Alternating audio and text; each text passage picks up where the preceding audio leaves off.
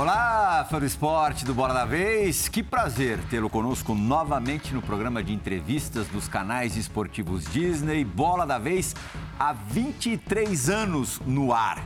É, há 26, mas para 27, na verdade. Trabalhava aqui, iniciava aqui como comentarista esportivo Walter Casagrande Júnior nosso convidado mais uma vez do, do Bola da Vez. É, depois de trabalhar na ESPN durante duas décadas e meia na TV Globo e agora recentemente é, em outras empreitadas. E aí a gente pode colocar Geode e Celso Zelt, que vão participar desse Bola da Vez com, com o Casão, é, como primeira vida profissional a de jogador, bem sucedida. E aí que eu quero saber, Casão, se é, é se você ainda está na segunda vida profissional de comentarista esportivo ou acabou de sair dela para um outro tipo de horizonte.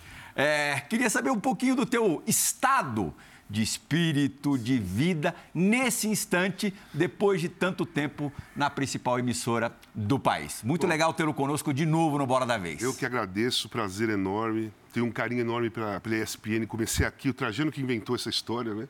Uhum. E essa história deu certo. E a questão é a seguinte: uh, eu sou comentarista esportivo ainda, uhum. né? Eu, eu, saí de uma TV que eu fiquei 25 anos há um mês e meio, dois meses. Então, eu, eu não me considero uh, entrando numa outra estrada. Até porque essa estrada de, de colunista, de escrever e tal, eu já estava fazendo Sim. lá no GE.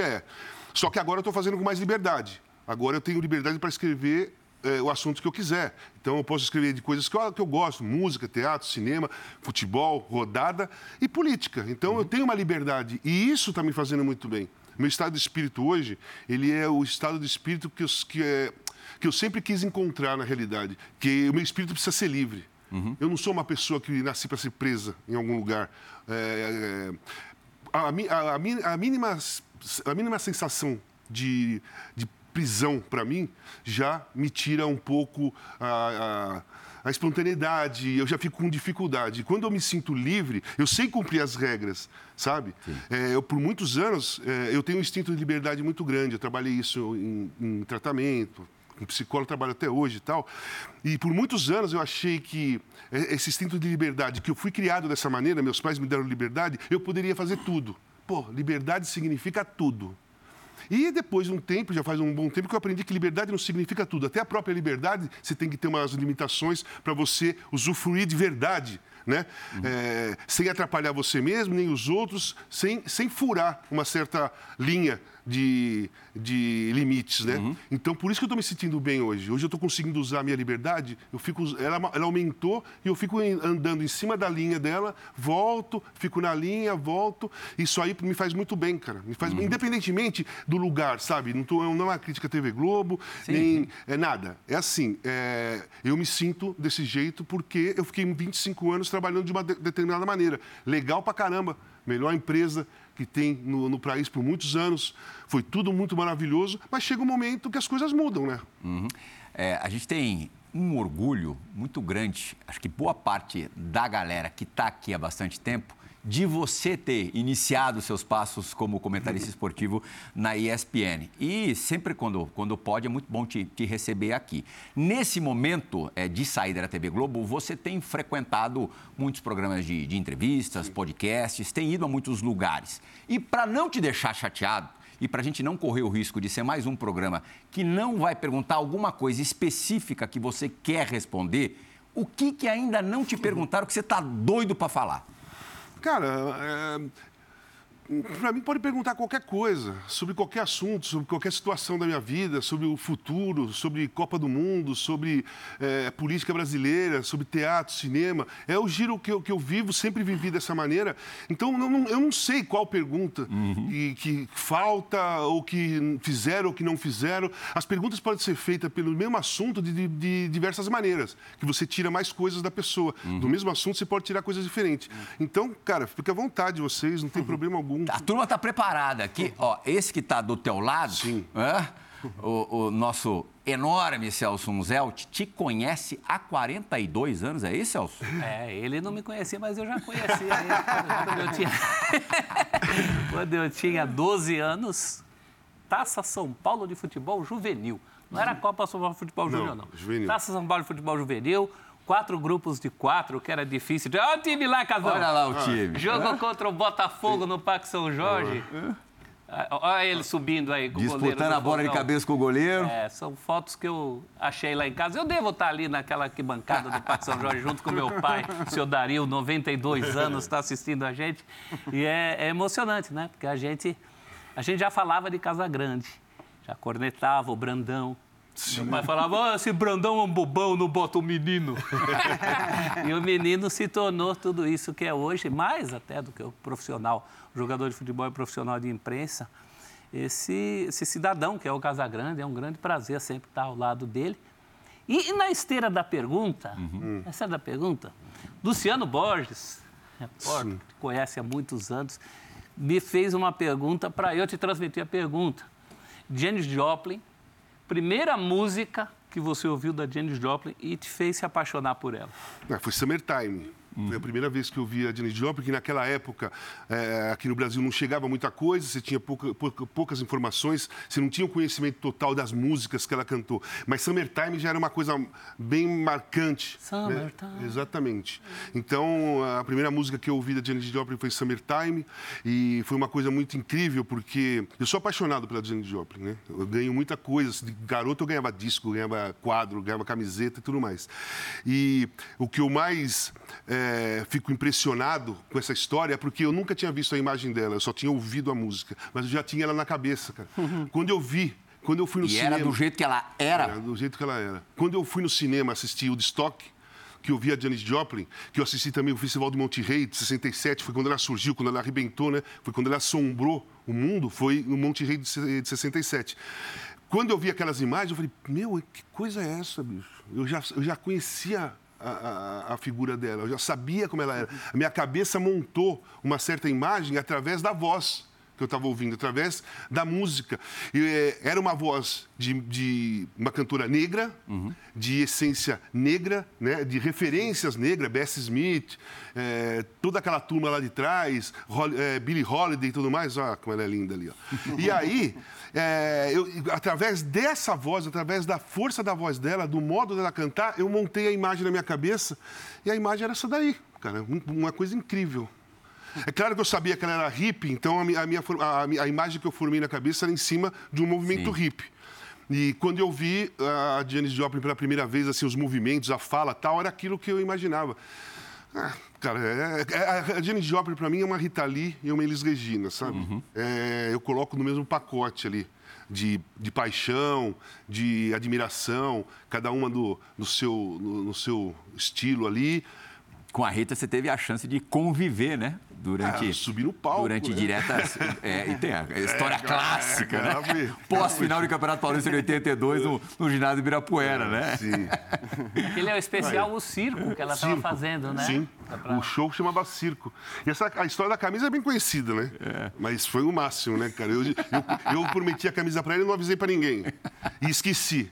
Aí eu tive que tirar, pedir, né? A camisa um torcedor. O cara tava lá cantando. bicho. Aí na hora que eu cheguei pra pedir a camisa, o cara não acreditou. Ele tava com a camisa 9, cara. Você falou pra ele, dá uma lavada, depois é um É, autógrafo. ela falou, "Pô, você, ah, Casão, você tá pedindo a camisa pra mim? Eu falei, é, meu, sabe o que aconteceu? Tal, tal, tal. E o cara deu O que, que eu vou falar em casa? Eu vou chegar sem camisa, dizendo que eu dei a minha camisa pro Casagrande. Tá ali. Alguém vai acreditar? Não, eu dei a camisa pro Casagrande e dá pra Rita Lee. Exatamente. É, a história, ela fica meio... Tem que pedir para ela comprovar, né? ô, ô, Casão, eu queria voltar à sua primeira resposta para o Plihal, porque na resposta você falou muito em liberdade, liberdade, liberdade. E você sempre foi um cara que, que foi muito grato à Rede Globo, né? Por, por uma série de, de coisas, por, por como ela te recebeu e como ela te tratou no momento que você teve problemas de saúde. É, você sempre exaltou muito a liberdade, mas chamou a atenção de todo mundo que você, depois de 25 anos, tenha saído às vésperas de uma Copa do Mundo. E aí eu vou te fazer a pergunta mais direta. E também às vésperas de uma eleição no final do ano. E muita gente diz: o Casagrande saiu da Rede Globo por causa das eleições, porque ele não teria liberdade para falar como gostaria de falar sobre esse tema na Rede Globo. Eu queria saber se é isso ou não. Não, cara, é assim, é que foi questão de escolha. É, que eu já expliquei. Quando vai, quando vai, vai acontecer um divórcio, mesmo que as duas, as duas partes querem aquilo ali, alguém tem que tomar iniciativa, né? Alguém tem que chamar, a gente, não, a gente não está se relacionando bem, vamos separar, tal. Alguém tem que tomar iniciativa. E a iniciativa não, não dá mais. É, a iniciativa não veio da minha parte. Uhum. Mesmo eu já querendo sair, faz uns três anos que eu estava pensando nisso, sabe, amadurecendo, amadurecendo, amadurecendo, mas eu falei assim, pô, eu, eu tenho que ter certeza, porque eu estou seguro aqui numa, numa empresa que eu trabalho há 25 anos, conheço como funciona, sei meus limites. Eles sempre me deram a liberdade de me posicionar sobre qualquer coisa. Inclusive, quando eu fui contratado, o saudoso Marco Mora, que era o diretor da TV Globo, ele me contratou e falou assim, ó, lance é o seguinte, que ele era muito direto, né? Eu aprendi, eu acho que eu peguei um, um jeito muito Marco Mora e Trajano, sabe? De, de trabalhar, é, João Saldanha, meio Juca, sabe? Coisa direta, eu sou muito direto, né? Uhum.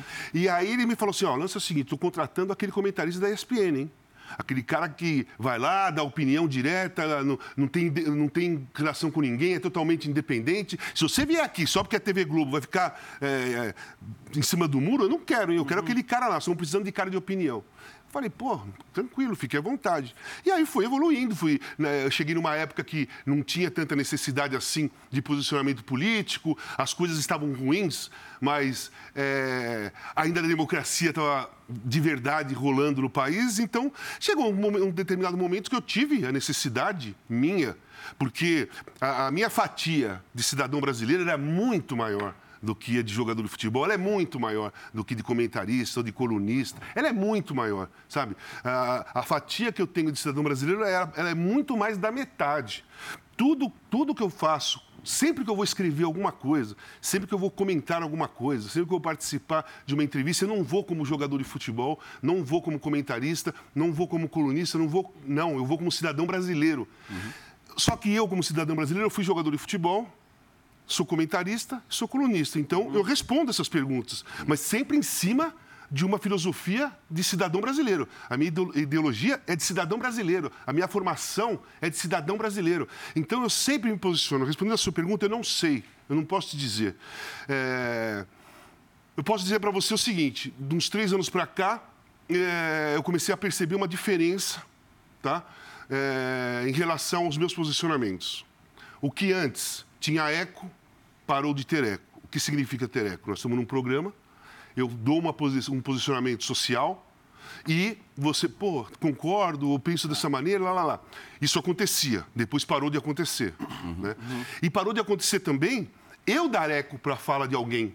Né? Outros é, companheiros de, de, de, televisão tal, se posicionando politicamente ou, social, ou, ou, na parte social, ou cobrando um posicionamento de desmatamento da Amazônia, sabe? É, vacina, é, isolamento social, enfim, tudo que nós passamos nos últimos tempos, tinham outras pessoas se posicionando e eu fazia eco para essas pessoas. De um determinado momento, só ficou eu falando alguma coisa, sem eco, mudavam de assunto e eu comecei a me sentir, uhum. comecei a me sentir, não, comecei a perceber que eu estava sendo um pouco que isolado. Uhum. Ou seja, é, a nova direção tinha um outro modo de trabalhar. Eu não sou contra, não tenho bronca nenhuma. Isso aí é uma questão de escolha, sabe? Eu trabalhei por muito tempo com a direção antiga, que ela tinha um perfil de trabalho e queria aquilo de mim. Elas, a, a direção antiga queria isso de mim, além de eu comentar futebol, queria é, a minha parte de cidadão. O mesmo diretor, o Marco Mora, numa reunião, uma vez ele falou assim: pô, Casão, sabe o que é? Você é diferente dos caras, porque você olha para o jogo e você não vê só a bola rolando. Você vê outras coisas acontecendo. Porque, para mim, o, o, eu, eu não gosto eu não acho, eu não concordo quando se fala o universo do futebol. Ah, o mundo do futebol, não existe mundo do futebol. Uhum. O futebol está dentro da sociedade brasileira. O futebol faz parte da sociedade. Enquanto o futebol achar que é um mundo separado, você pode ser racista, você pode ser homofóbico, você pode matar, você pode ofender mulher dentro de um estádio de futebol, porque as pessoas acham que é um mundo diferente. Então, eu não vejo um mundo diferente. Para mim, o que acontece dentro de um estádio de futebol tem a mesma gravidade, ou a mesma beleza do que acontece Sim. fora é do campo de futebol. Mal, né? uhum. Então, nesse, nessa questão aí, é, eu não sei, não posso dizer, seria até aliviando da minha parte falar assim, ah, eu acho que sim. Eu não posso achar isso. Uhum. É uma coisa muito grave, você né? Sabe você sair sabe. porque você pedirem para você sair. não foi comunicado a é, você é, que era por isso. Exatamente. Você sentiu. Não, eu senti que uhum. eu estava é, diferente, né? O tratamento estava sendo diferente. Né? Agora, eu não, eu não, sei se isso teve influência. O que, eu não, o que eu achei muito estranho, sinceramente, é eu sair três meses antes de uma Copa do Mundo, sendo que por, desde 99 eu fui o principal comentarista da seleção brasileira. Todas as Copas, Olimpíadas, todos os jogos da seleção brasileira, até 2018 na Copa, fui eu que fiz sempre, trocava o outro comentarista, mas eu, o Galvão e o Arnaldo sempre permanecemos desde 99. Né? Então, a, quando começou a, a, eu sair de jogos da seleção brasileira, eu já comecei a perceber uhum. uma certa, uma certa, uma, uma estranheza no caso. É, e ano também de, de eleições, né? É. Eleição é. presidencial, é muito, as, as, duas muito próximas, eleições e Copa do Mundo. Agora, Casão, é, eu sou saudosista por, por natureza, admito. É, mas, embora façam parte do mesmo mundo, do que, que você tem mais saudade? Do futebol de antigamente ou do jornalismo esportivo de antigamente? Putz, cara, eu tenho saudade do, do da relação jogador de futebol e jornalista de antigamente. Uhum. Né? Porque era uma relação de, assim, de confiança, de proximidade. Né? Eu saía com jornalistas pra caramba, eu e o Magrão, principalmente quando a gente estava eu e o Magrão, fazia uma roda de jornalistas lá dentro do, do, do, da, do, Corinthians, a gente ficava tomando cerveja no Bar da Torre, famoso Bar da Torre, conversávamos um monte de coisa, se falava muita bobagem, muita história, se reclamava muito e nunca saía nada. Né? Uhum. Quando, quando tinha que sair alguma coisa, todos eles, Henrique Guilherme, Faustão, sabe, pessoal da Arthur, que era da, da, do Diário, o, o saudoso Ari Borges, e toda aquela galera lá, é, Márcio, Márcio Bernardes, enfim, toda aquela turma lá, quando eu queria, achava alguma, alguma coisa interessante que foi falado numa roda, que a gente estava se divertindo, eles perguntavam, meu, posso escrever isso daí? Aí, ah, pode, ou então, pô, não, pô, nós estamos conversando aqui. Meu, uma, uma, uma, coisa de confiança. E nem por isso eles deixavam de criticar a gente quando a gente jogava mal. Nem por isso. Nem elogiava demais quando a gente estava é, precisando, talvez, de um elogio, mas não estava merecendo. Não tinha isso. Então, esse tipo de relação para mim, é, faz falta. Quer dizer, faz falta numas, porque eu me relaciono assim. Uhum. Com, eu não me relaciono com jogador de futebol. Eu não tenho nenhum contato com jogador de futebol, com nenhum treinador né, assim, próximo. Não tenho com nenhum dirigente, mas tenho o telefone de, de, de presidentes, mas é, é, muito limitado e não é nada sobre futebol. Uhum. Quando, quando eu converso com eles. Então. Não tem porque você acha incompatível é... com, a, com a tua função ou porque você não se interessa por essas não, pessoas? Eu tenho uma linha do seguinte: são algumas coisas. Primeiro, a minha linha é a seguinte. Eu, é, para eu ser livre, uhum. eu não posso ter comprometimento. Uhum. Como eu sou comentarista esportivo, de opinião, não de informação, eu não dou informação, eu dou opinião, eu não posso, na minha cabeça, ter relação próxima com as pessoas que eu vou avaliar numa partida de futebol. Uhum. Não porque vai me atrapalhar ou não, mas porque eles podem confundir a coisa, como já confundiram algumas vezes. Eles podem confundir. Então, por exemplo, qual o jogador que eu tinha mais contato assim, sempre naturalmente? Era o Kleber o centroavante, o gladiador. Uhum. Porque ele ia almoçar, eh, ele gostava de, de, ir almoçar ou tomar um café à tarde no mesmo lugar que eu gostava. E muitas vezes eu cheguei no restaurante, sozinho, estava o Kleber lá com alguém e tal. Ele falou: Meu, Casão, senta aí, vamos, vamos almoçar. Eu ia lá e sentava.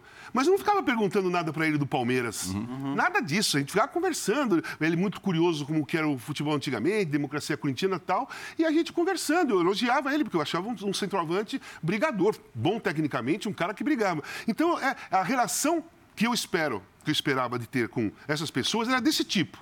Mas não acontece desse tipo. Então, eu não tenho relação com ninguém porque eu quero ser totalmente independente. Eu não quero correr o risco de um dia eu criticar o cara e o cara for dar entrevista depois do jogo, assim, pô, mas me, me ligar para pedir informação, para perguntar, na cara, é, para perguntar coisa. quem vai jogar, o cara me liga. Agora fica me criticando, eu não vou correr esse risco. Isso você pode ter certeza. Sobre essa relação, Casão, você acha que houve uma mudança muito grande também na relação que o jogador de futebol de antigamente tinha com as críticas e que o jogador de futebol atual, talvez muito mais é, mimado. Esse é até um termo que você usou para criticar o Neymar, por Sim. exemplo. Depois o pai dele vem com aquela, é. com aquela resposta naquele nível. Tá? Mas eu queria saber, de maneira geral, é, você acha que o jogador de futebol, talvez por hoje crescer num ambiente de badalação muito maior do que o de antigamente, ele tem mais dificuldade para lidar bem com uma crítica técnica? E eu estou falando da crítica Sim. honesta, né? Técnica. Sabe, eu acho, eu tenho uma. É, tudo isso que você falou faz parte mesmo. É uma coisa que deixa o cara cercado,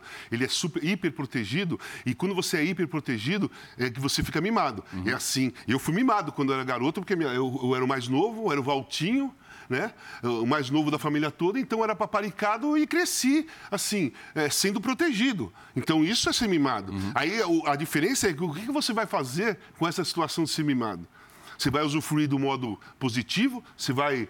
É, vai ser chorão? Vai ser. É, é, não vai ter personalidade, não vai se posicionar, vai sempre correr para o braço dos pais né, para uhum. se proteger. Então depende do que vai fazer. A coisa que eu acho que eles não aceitam, porque é, é um outro motivo, é a falta de conhecimento dos caras que vão fazer a crítica.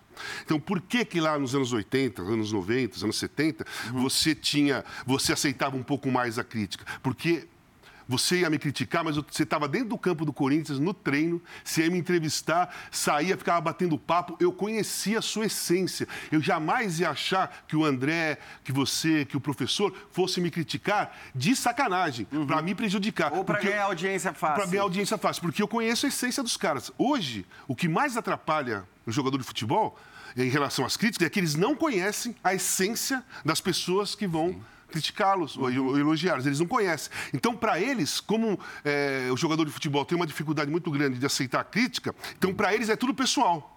Uhum. Porque ele não conhece a sua essência. Se tivesse uma proximidade maior, se tivesse, se eles conhecessem um pouco da, do caráter, da, da, do posicionamento, de como o jornalista é, o jornalista esportivo é, aquele que vai criticar, se eles conhecessem um pouco mais, eu tenho certeza que eles iam entender mais a crítica de cada um. Porque para eles é tudo pessoal, porque eles não me conhecem. Mas havia problemas outros, uhum. né, Casar? Hã? Havia problemas outros. 40 anos depois dá a impressão que a imprensa era fechada com a democracia corintiana. E não era não, bem não assim. Era. Tinha uma imprensa muito conservadora. Sim. Na verdade. Mas mesmo essa conservadora, você convivia com ela. Sim. Você, a gente convivia mas com ela. Mas ela era virulenta também. Sim. Ela trabalhava mas, é, questões exatamente, eticamente mas, bem complicadas. Mas a gente, que era da democracia corintiana, a gente sabia quem era, quem não era, e para nós não tinha diferença, a gente não podia fazer diferença, era uma democracia, eu tinha que aceitar o cara que está...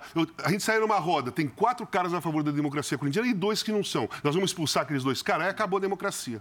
Né? Uhum. Aí, isso que eu falo da essência. Então, eu sabia, a gente sabia muito bem que determinada crítica de determinado jornalista não era avaliação se eu estou bem ou se eu estou mal, era contra a democracia corintiana. Então, pegavam muito o Magrão, por causa do álcool, pega, me pegavam muito por causa de droga, de comportamento, de roupa que eu me vestia, e pegavam muito o Vladimir por ele ser negro, cara. Sim. Muito. A gente sofria com isso? Claro. Pô, são três ataques preconceituosos, né? de estilos diferentes, mas todos eles são preconceituosos. Uhum. E eram, é, provavelmente, eu diria que com certeza, as três principais cabeças da democracia Sim, exatamente. É. Exatamente. Mas nós, eu não me lembro nenhuma vez, eu, o Magrão muito menos, o Vlad também, ir tirar satisfação com alguém que fez uma crítica uhum. que, muito pesada ou que fugiu do, da bola. Eu não me lembro, nunca fiz isso. A gente tem algumas perguntas gravadas, vamos colocar a primeira no ar agora, é, vinda de uma fã de carteirinha do Casagrande nossa narradora aqui dos canais esportivos da, da Disney, assistiu a tua série no, na Globoplay, segundo ela, quatro, cinco vezes, e quer saber de você justamente sobre o engajamento ou não engajamento da classe atual de atletas. Mas não vou entregar a pergunta da Luciana Mariano toda, não. Fala, Luciana! Oi, Pirral, boa noite. Oi, meninos, tudo bem? É um prazer estar com vocês aqui e obrigada pelo espaço.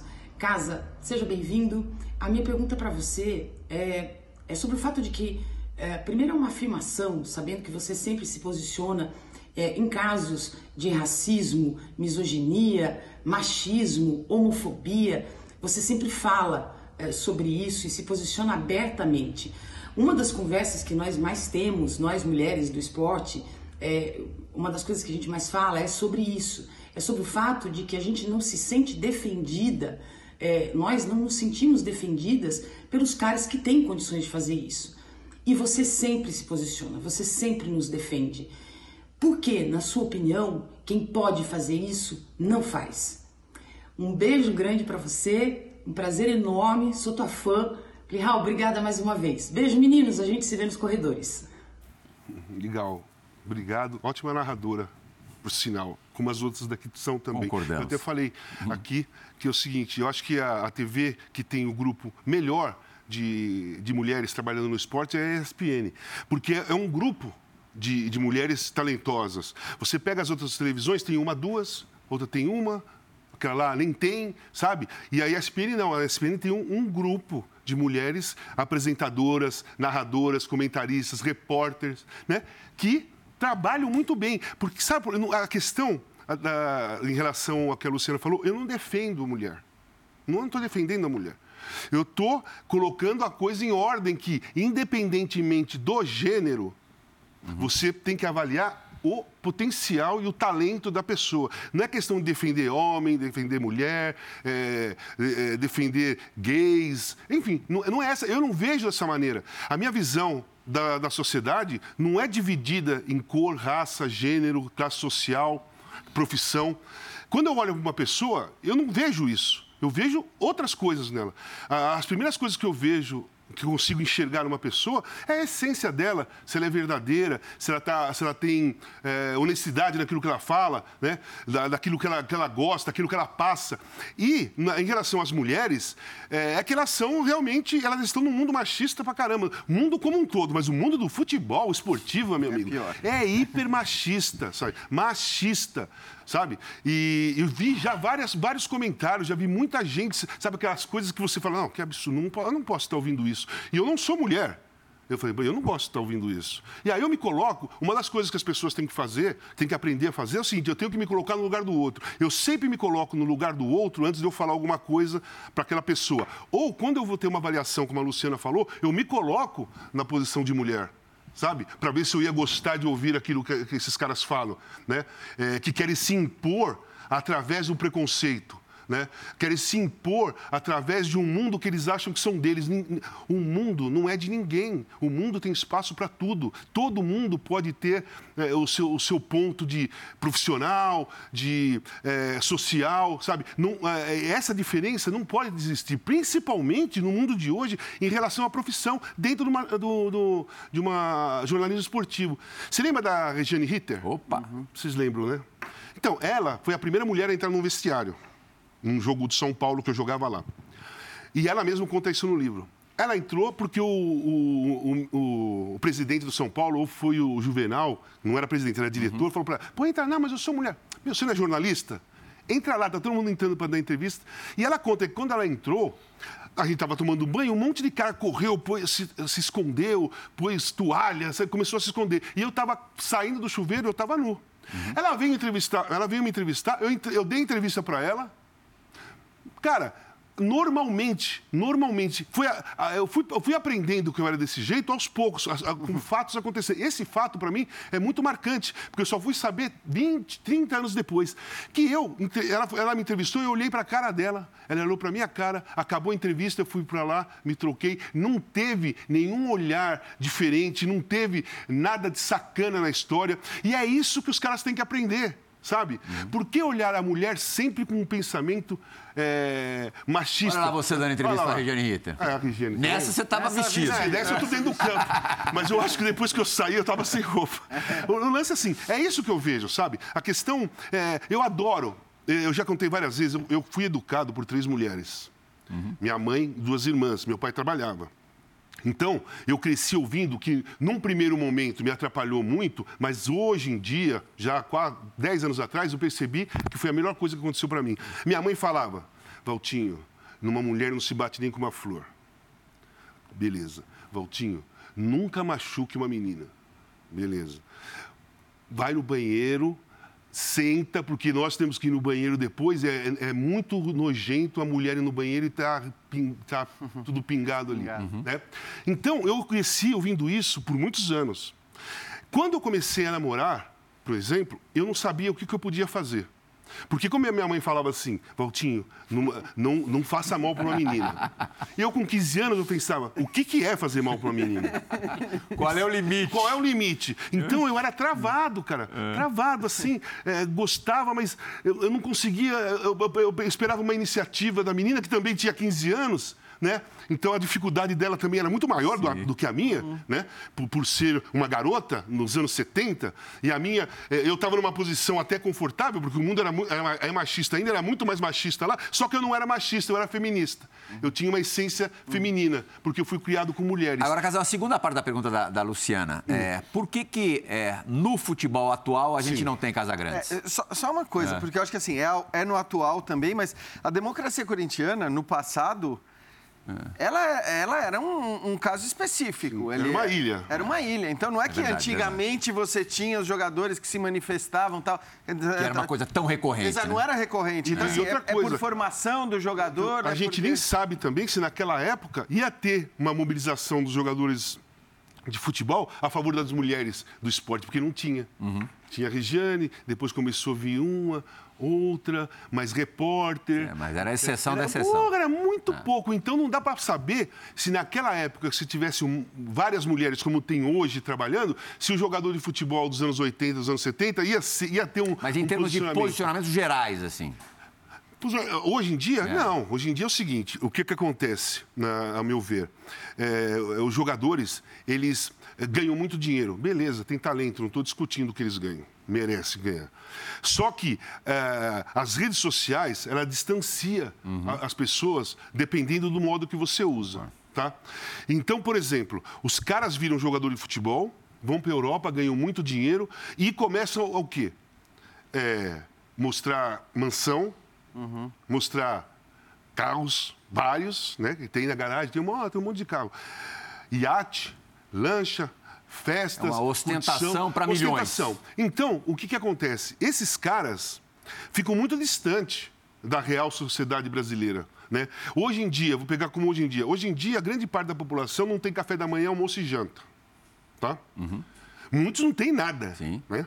Muitos. Esses caras têm café da manhã, almoço e janta, e a mansão, e o carro, e o iate, e eles ficam mostrando isso. E a, a, essa, essa, essa, parte da população que é grande, que está é, passando fome, ela olha para isso, ama um futebol, ela olha para isso e fala assim: pô, esse, esse cara está muito distante. Uhum. Então, eles não conseguem perceber, fazendo isso, o que é necessário, qual é a importância da voz do jogador de futebol em relação à sociedade brasileira no país do futebol.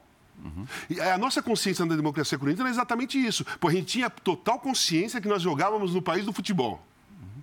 A gente tinha total consciência da importância da voz do jogador de futebol. Né? E nós tínhamos em comum ali um, um, uma ideologia democrata. É, mas, o Casa, vocês tinham em comum também uma bagagem cultural, Sim. uma maneira de se expressar muito acima da média do jogador de futebol no Brasil de maneira geral. Sim. Não só de hoje, o de sim, antigamente sim. também. E talvez não só do jogador de futebol, né? Dessas gerações mais recentes, assim, em qualquer meio de atividade humana. Né? Sem dúvida, mas é que eu acho que aí eu estou falando assim, em relação à bagagem cultural e questão educacional, e aí você citou, quer dizer, no fim tem um pouco de ignorância aí também. O, o, que, o que eu queria entender de você é se você acha que isso se dá, quer dizer, essa não manifestação sobre causas sociais, tá? Sim. Ninguém está falando de, de política, política aqui. Exatamente. Nós estamos falando de causas sociais que deveriam ser comuns a todas as pessoas.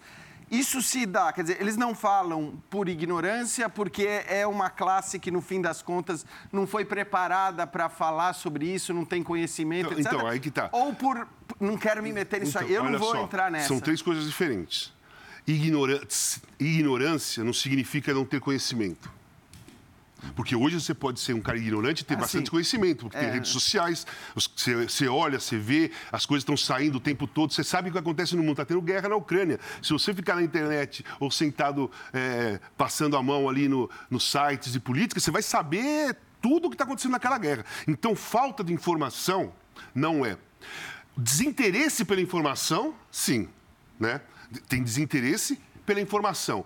Porque eles acham que não tem importância o que está acontecendo ao redor deles. Eles se preocupam o que está acontecendo com eles. O que o, o, o que, uh, o meio do futebol uh, atual aconteceu de muito ruim é o egoísmo, excesso eh, de cara egocêntrico, cara que olha para ele, eu sou isso, eu tenho, eu tenho, eu tenho. E quando a pessoa tem como é, filosofia de vida, eu tenho, Cara, ela não está preocupado com o que você tem uhum. ou com o que você não tem. Não tem Eu tenho. Onde você se sentiu mais pregando no deserto sem eco, que é uma expressão que você usa? Uhum.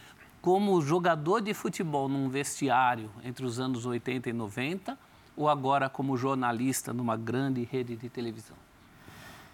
Cara, eu, eu, eu acho que como jornalista, como comentarista, sabe? É pior ainda do que, do que tudo isso que a gente está falando é, aqui do todo é ambiente. Sabe o que é pior? Porque é o seguinte, porque, porque, qual que é pior? Porque num jogo, num time de futebol, eu estou convivendo com os caras todo dia, todo dia. Então a conversa tem eco. Porque você vai conversar sobre um assunto, você pode conversar todo dia, de manhã e de tarde, você pode pe pegar três caras e falar, o cara responde. Você está convivendo ali. No jornalismo esportivo, não, nós somos espalhados. Nós somos espalhados, né? E aí você depende muito das pessoas que querem realmente bancar né, um posicionamento é, importante, necessário, mas muito polêmico, né? Então, eu, no meu caso, é assim, eu não sou rico, não sou milionário, não sou nada, tá? Porque eu venho de uma geração que não, não, não, não, ficou tranquila financeiramente. Eu vivo bem. Claro, precisei trabalhar, estou trabalhando, preciso trabalhar. Mas eu não tenho essa preocupação relacionada assim, pô, se eu falar isso, talvez eu, eu seja mandado embora, ou talvez. Eu não tenho essa preocupação. Eu até deveria ter. Deveria ter. Uhum. Porque eu acho justo ter essa preocupação. Mas eu não consigo ter essa preocupação porque eu sou mais cidadão brasileiro do que profissional de qualquer coisa, entendeu? A minha fatia de cidadão é muito grande, então a minha, a minha cabeça é, gira muito no que acontece ao meu redor, não com o que está acontecendo comigo. Eu tenho essa é, é, eu tenho isso dentro de mim. Eu cresci com isso dentro de mim. A parte da democracia, mas a parte da empatia. Cara, eu, eu fiquei internado um ano para me tratar de, de dependência, dependência, química. Se eu não tivesse, se, se, as pessoas não tivessem empatia por mim, eu não ia conseguir me recuperar. Eu estava morto hoje, não estava nem aqui, sabe? Eu estou aqui porque eu estou sóbrio. Se eu não tivesse sóbrio, eu não ia ser convidado para vir no Bola da Vez. Não tinha nada interessante para falar.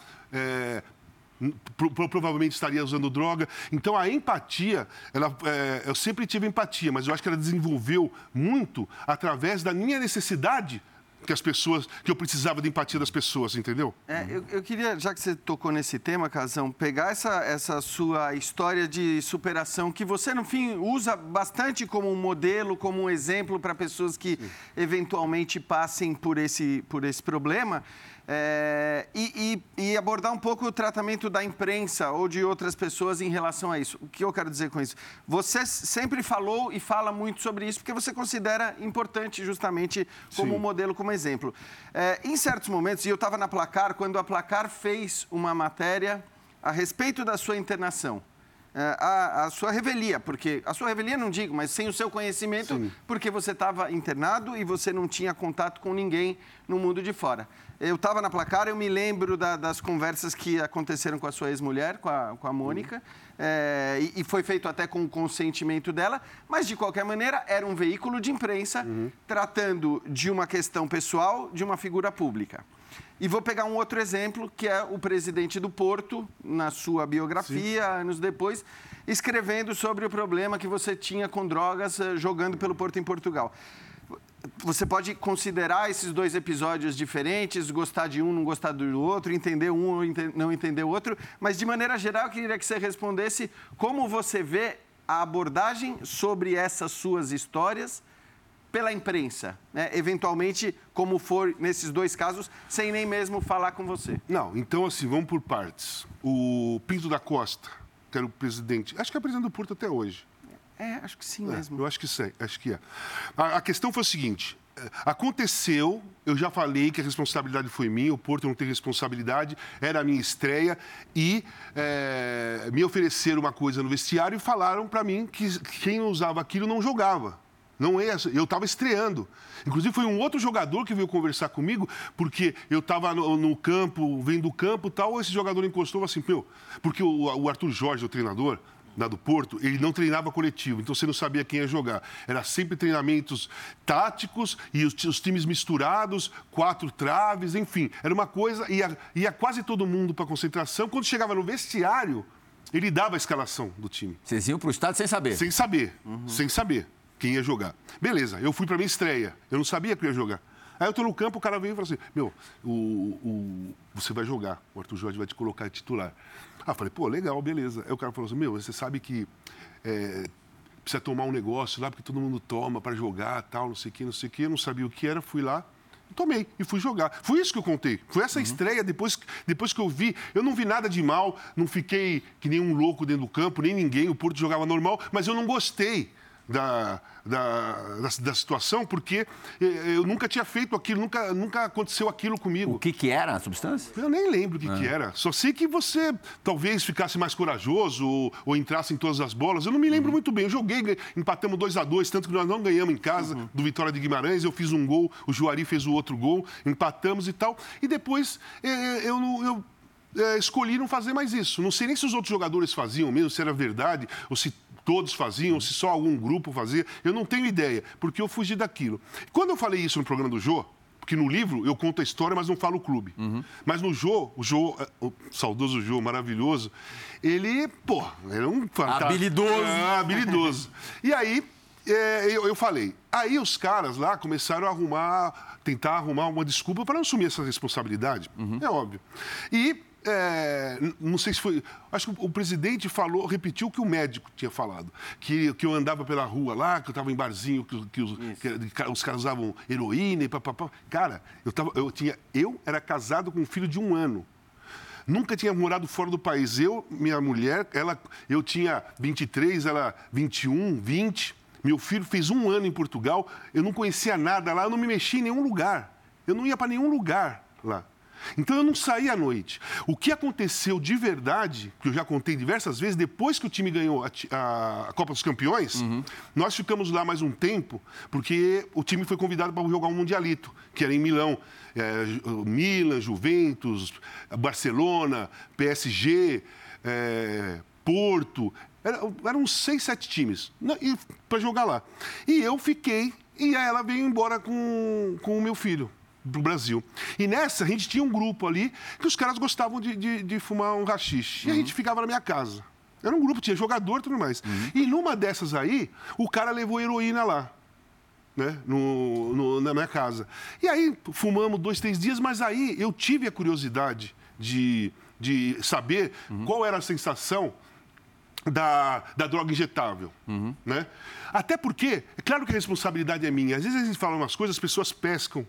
Claro, a, a, a, escolha foi minha, eu que escolhi, fui eu que decidi fazer. Mas é claro que a minha curiosidade vinha da minha ideologia do, do, movimento hippie, da, dos meus ídolos, sabe? Eu sempre, até, até eu ser internado, eu sempre canalizei a minha idolatria pelos caras pelo lado negativo.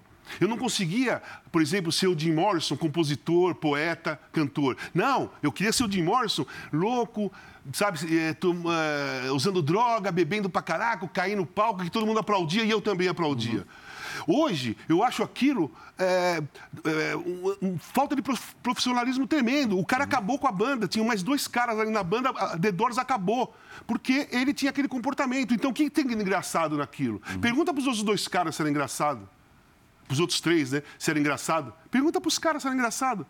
Não é engraçado. E eu canalizava disso, batia a palma. Pô, quero ser que nem esse cara. Olha, caraca, o cara, que nem a Amy, o Winehouse. A menina entrava nos últimos tempos, antes da morte dela, entrava no palco completamente descontrolada, não sabia o que ia fazer, é, é, pó branco no nariz, bêbada, não, não, conseguia cantar uma música, tinha que ser carregada para fora. O que tem de engraçado nisso numa garota. romântico nisso. É, numa garota jovem, é, super né? talentosa. Então eu canalizava dessa maneira. Então eu escolhi fazer essa, essa, é, esse experimento uhum. que eu me, eu, me assustei depois de três dias. Eu falei, puta, eu gostei desse negócio, eu vou me ferrar vou, vou ficar, vou me viciar nisso aqui. Joguei tudo fora numa madrugada lá, vim pro Brasil, tive férias, fui pra Itália e nunca mais mexi em droga. Eu fiquei sete anos e meio na Itália sem mexer em droga, sem, sem beber, sabe? Eu tomava um vinhozinho eh, socialmente quando a gente saía para jantar. Na minha casa não, não, não, bebia vinho, porque era só eu e minha ex-mulher, a gente não, não, ia beber uma garrafa de vinho. Quando eu saía com o Chifo, a mulher dele, o pessoal do Torino,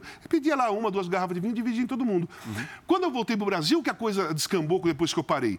Mas lá no Porto só teve essa experiência depois uhum. que acabou a Copa dos Campeões e foi minha escolha porque eu tinha esse, esse jeito de canalizar as coisas. Depois do tratamento que eu fiz, cara, eu não consigo ver glamour algum e romantismo algum em a Janis Joplin morrer com 27 anos, Jimi Hendrix, o, o, o Jim Morrison, e a Amy, e a Whitney Houston. Não vejo.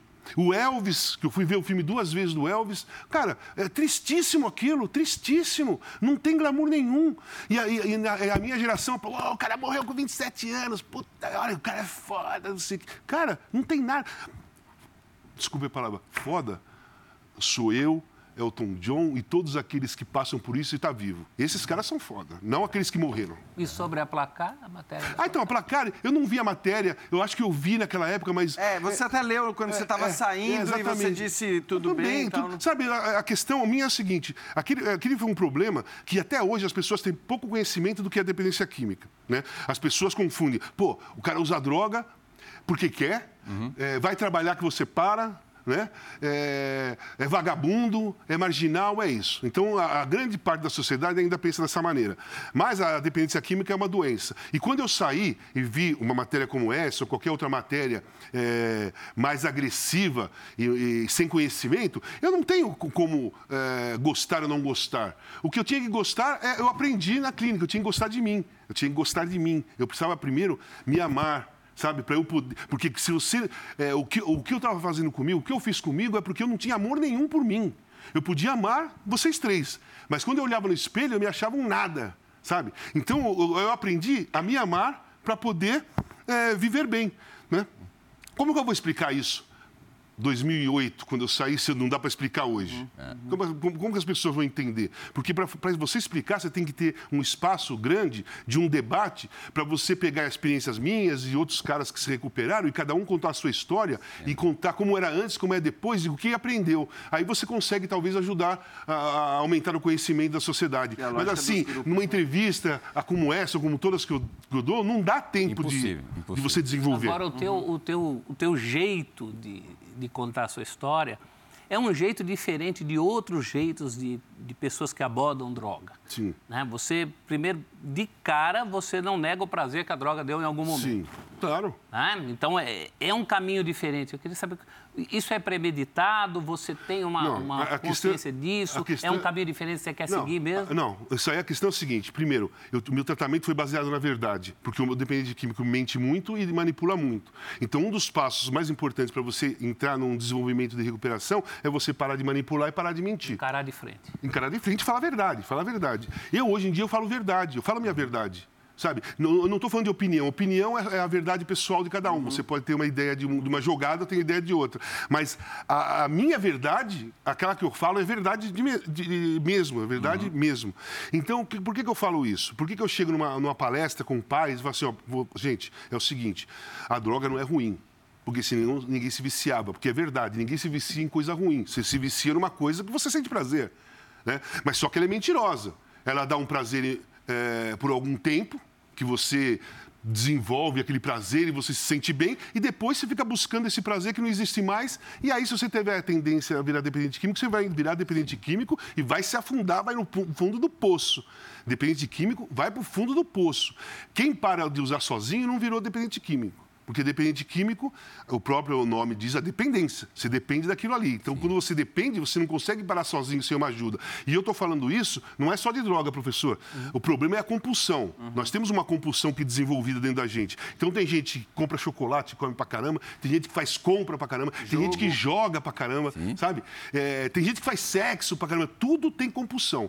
Então, eu, eu falo a verdade e encaro dessa maneira porque eu não posso não tenho nem é, é, intenção de esconder nada. Eu só jogo muito aberto. Todo mundo, também porque todo mundo sabe a minha vida. Todo uhum. mundo sabe o que aconteceu. Então eu vou, vou, vou fazer é, novelinha no quê? Eu não quero fazer novelinha. Temos que fazer uma parada porque tem menos de 10 minutos para terminar a bola da vez. Obrigatória a única, único break. Daqui a pouquinho tem mais bola da vez com Casagrande, Walter Casagrande Júnior, nosso convidado de hoje, sempre um entrevistado nota 10. A gente volta já. Grande, tudo bem? Cara, eu na, em Abeokuta, na Nigéria. Eu venho de tempos em tempos aqui para aprofundar minhas iniciações de orixá. Bom, eu quero aproveitar esse assunto para te fazer uma pergunta por conta do seu lado espiritual, vamos dizer assim. Eu lembro que tinha uma época que você estava numa noia é, no- sobre é, ter encontros com Belzebu, Satanás, Lúcifer. Eu, eu sei o que que você vai, né, já, já li, mas fala um pouquinho sobre isso, como é que foi essa experiência, como você vê ela hoje. E mais, além da ajuda médica, da ajuda terapêutica, você teve ou tem algum apoio religioso, espiritual? Meu, falou? Grande abraço do seu irmão, cara. Grande Inácio. é- Você viu, a gente não respeita aquela máxima idiota de que não se deve discutir sobre política, religião e futebol. Aqui a gente fala de tudo, casal. Não, foi legal a pergunta. Foi legal a pergunta porque é sempre bom deixar esclarecida essa situação. O lance é assim, vou explicar bem detalhadamente que uma vez eu fui num programa da Jovem Pan, um Morning Show, e expliquei isso e o Bolsonaro fez um recorte e, e colocou no- nas redes sociais para falar que eu era satanista. Então não tem nada a ver. O que acontecia? Eu é, tinha uma admiração pela história de Lúcifer, o personagem bíblico, de você é, lutar pelo livre-arbítrio, tomar uma personalidade e bater de frente por aquilo que você quer. O anjo An- caído. Anjo caído. Essa, é- esse recorte eu achava bem interessante. Né? E é verdade que eu achava assim, é, a, a história de Jesus Cristo, gostava tudo, mas eu achava muito pacífico, sabe? Eu falei assim, pô, cara, eu, eu, eu sou mais eu sou mais agressivo. Eu acho que eu acho que assim ficar nessa de é, mais ou menos, o bem calminho, eu não- eu não conseguia as coisas. Tanto que na minha, no meu tratamento, eu consegui me recuperar por causa da minha agressividade. Eu fui para cima do tratamento. Beleza, ok? Tem essa diferença. E quando eu fiquei, quando eu entrei em crise e comecei a usar droga direto, sem comer, sem beber água, eu viajei nessas coisas de Lúcifer, de demônios e tal, e entrei em surto psicótico e fiquei vendo essas coisas. Casagrande e seus demônios. Casagrande É e seus seu demônios. livro. Exatamente. Não, não, é, não, não, não é uma, é, só um título. É, aquilo aconteceu. Eu via os demônios na minha casa. Teve um dia que eu tive, tive uma época que eu só encontrei um retângulo no chão que eu ficava sentado assim, porque eu via demônio em todo lugar. Estava em pleno surto psicótico. Né? Ok. Fui internado. Fiz o tratamento. Quando eu saí da, da, da, da internação, depois de um ano, eu comecei a patinar e chegou um tempo, mesmo sem usar droga, eu comecei a ter as mesmas visões. Só que diferente daquelas. Era uma coisa mais assustadora. Era uma coisa que, para mim, parecia muito mais real do que aquilo que foi surto. E é, eu, eu assim, só sei o Pai Nosso, eu não tenho religião. Eu, não sou ateu, eu não tenho religião. Eu acho que eu não preciso ir em templo nenhum para ter contato com Cristo. Essa é a minha visão da, da re- religiosidade. O que aconteceu? É, eu tive um momento crítico, que eu- um dia que eu estava vendo os demônios estavam na minha frente mesmo, e eu estava, assim, eu não tinha saída, eu falei, puta, eu vou, vai acontecer alguma coisa hoje comigo. E eu senti, assim, uma, uma, uma, sei lá, uma energia diferente que aconteceu naquele momento, e aconteceu três dias seguidos, das seis da noite para frente, que eu vi essas imagens dos demônios indo para trás, indo para trás, indo para trás, e elas sumiram. Sumiram. É a história que eu estou falando, é verdade, é aquilo que aconteceu Você comigo acompanhou o processo do recuo deles. do recuo deles, todos os dias. Eu vi aquilo ali acontecer. Beleza, isso aí me chocou, porque para mim foi muito verdade isso. Ah, ok. Aí eu comecei a namorar com a Baby, tá? Baby Consuelo. É. Aí, beleza. É, eu falava, ela falou assim, pô, como você faz com aquela história dos demônios e tal? Isso aqui, pô, minha mãe, é, São Miguel Arcanjo, que, né, que expulsou os demônios, expulsou o demônio, minha mãe me dava um quadro, eu punha São Miguel Arcanjo na, na parede, uma, um- um- uma parte da Bíblia também, não sei o quê, não sei o quê. Eu falei, ela falou assim, a, a- a Bíblia é demais. Se eu, sou direto no assunto, ela é mais direto. Ela falou assim, você quer, quer que eu te ensine uma coisa? Fala direto com Cristo, meu. Fala direto com Cristo. Porque você vai falar com o secretário, o secretário vai ter que falar com Cristo. Não vai no intermediário. É, o secretário era, era os, os santos, sabe? Então, meu, você vai falar com, o- com o secretário, o secretário vai ter que ir lá falar com Cristo para o Cristo te ajudar. Então, vai direto na fonte. Miguel É, conversa com Cristo. Cara, eu, falei, eu, eu no, no primeiro dia eu achei meio, assim, meio estranho, depois eu comecei a entender.